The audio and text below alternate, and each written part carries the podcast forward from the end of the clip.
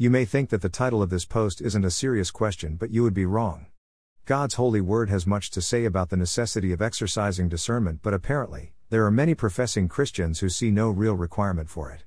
Doctrines that are contrary to the gospel of Jesus Christ are not a subject for investigation, because in far too many cases, the doctrines of the gospel of Jesus Christ are not even known. And when the Apostle Paul exhorts us in Galatians 1 8 how to hold those who preach a gospel that is contrary to what has already been given to them, many are not familiar with what the contrary to makes reference to. That is a big problem, but the problem goes deeper than that. I've authored a good number of posts on the New Apostolic Reformation movement, and I am but one, among a host of many others that have also done so. There is no shortage of thoroughly documented biblical evidence that indicates what this movement is contrary to, with regard to the gospel of Jesus Christ that we have already been given.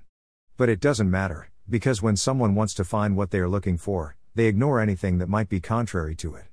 It makes no difference to them that the doctrines and practices of the New Apostolic Reformation cannot be found as they state them, in God's holy word. That is irrelevant, because what the New Apostolic Reformation makes possible for them, and puts forth as their doctrine and practices, gives them what they are looking for. If I mentioned to you about the doctrine of the sufficiency of Scripture, would that strike a chord of recognition with you?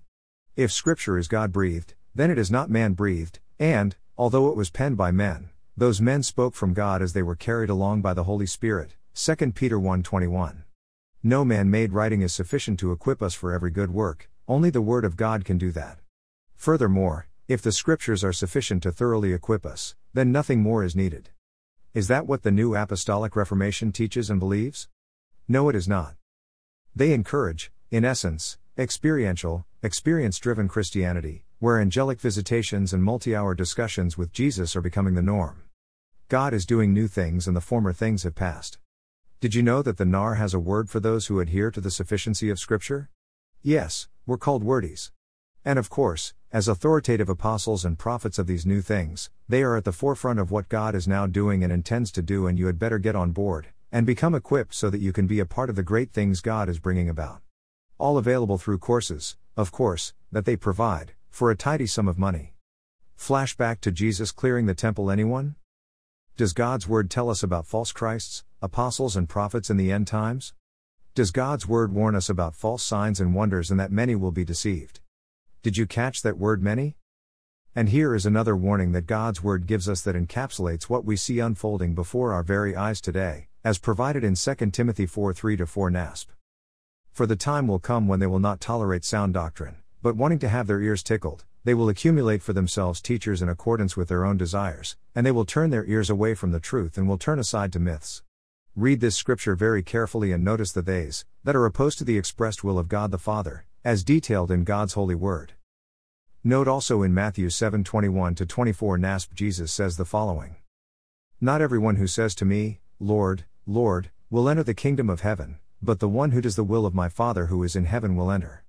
Many will say to me on that day, Lord, Lord, did we not prophesy in your name, and in your name cast out demons, and in your name perform many miracles? And then I will declare to them, I never knew you, leave me, you who practice lawlessness. Notice that the criteria to enter the kingdom of heaven is doing the will of my Father, that is His will, not our will.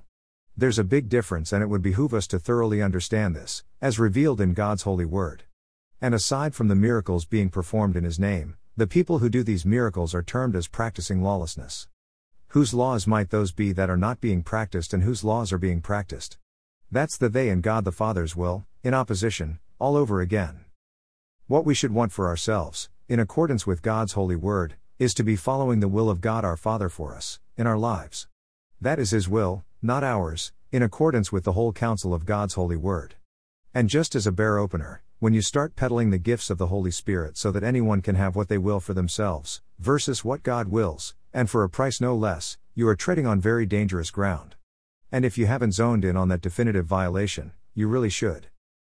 Please take the time to seriously consider the doctrines and practices of the New Apostolic Reformation that are not in accordance with God's holy word.